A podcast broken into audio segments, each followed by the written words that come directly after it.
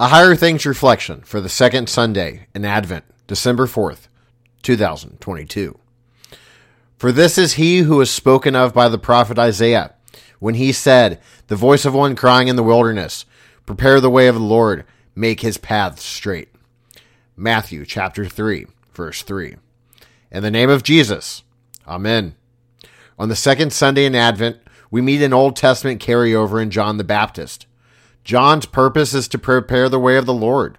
As Isaiah records, John, the cousin of Jesus, has a very early encounter with Jesus in the womb, where he leapt for joy in the presence of Jesus.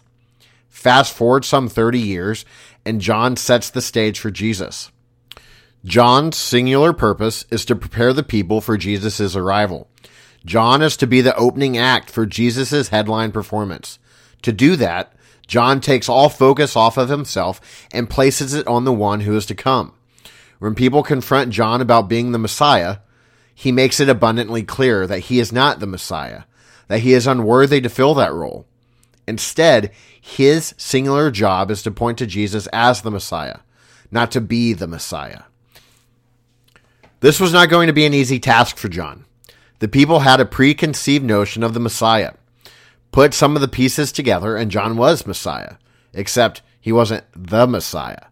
He begins baptizing people for the forgiveness of their sins. The Pharisees and Sadducees come, not looking for what John has to offer, but to challenge his purpose. John does what is expected of him. He prepares the way of the Lord. As John begins his ministry, Jesus is poised to begin his ministry. His ministry is markedly different from that of John. While both will baptize, Jesus will baptize with the Holy Spirit. John will preach repentance for all, while Jesus will separate the repentant from the unrepentant and will bring them to himself, that they may be with him forever. Jesus comes so that he may do the Father's will, and that will is for you to be saved.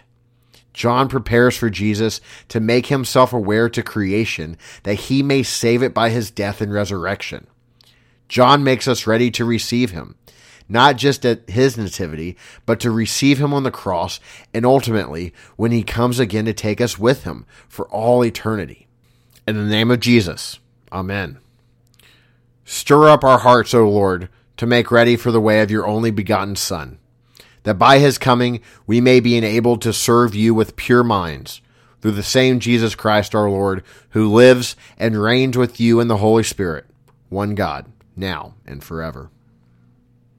I believe in God, the Father Almighty, maker of heaven and earth, and in Jesus Christ, his only Son, our Lord, who was conceived by the Holy Spirit, born of the Virgin Mary, suffered under Pontius Pilate, was crucified, died, and was buried.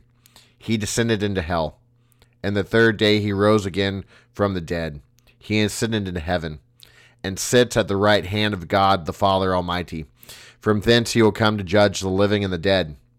I believe in the Holy Spirit, the Holy Christian Church, the communion of saints, the forgiveness of sins, the resurrection of the body, and the life everlasting. Amen. Our Father, who art in heaven, hallowed be thy name.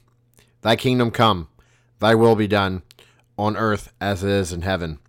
Give us this day our daily bread, and forgive us our trespasses, as we forgive those who trespass against us. And lead us not into temptation, but deliver us from evil. For thine is the kingdom, and the power, and the glory, forever and ever. Amen. I thank thee, my heavenly Father, through Jesus Christ, thy dear Son, that thou hast kept me this night from all harm and danger.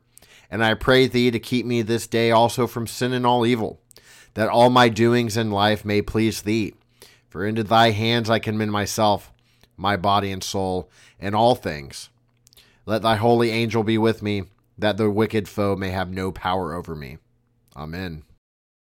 This reflection is a production of Higher Things. Higher Things exists to make the gifts of Christ Jesus known to youth and young adults. To learn more about Higher Things, visit us at higherthings.org/about. Reverend Dr. Matthew Richard gets right to the point, rightly dividing law and gospel, leaving us with the truth of God's word and the comfort of his promises. For all the places we find ourselves overwhelmed by a lack of time and an abundance of sin, these brief but incredible pastoral devotions are a gift to the church. Hey, Pastor Harrison Goodman said that. He's my coworker. He's the content executive of Higher Things. Check out the newest book from Concordia Publishing House, and thanks to them for sponsoring these reflections.